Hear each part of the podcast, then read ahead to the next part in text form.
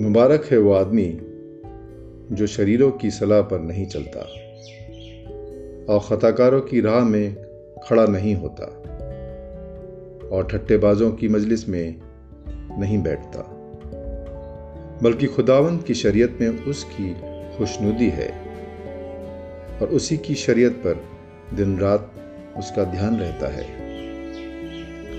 वो उस दरख्त की मानंद होगा जो पानी की नदियों के पास लगाया गया है, जो अपने वक्त पर फलता है और जिसका पत्ता भी नहीं मुरझाता सो जो कुछ वो करे बरबार हो।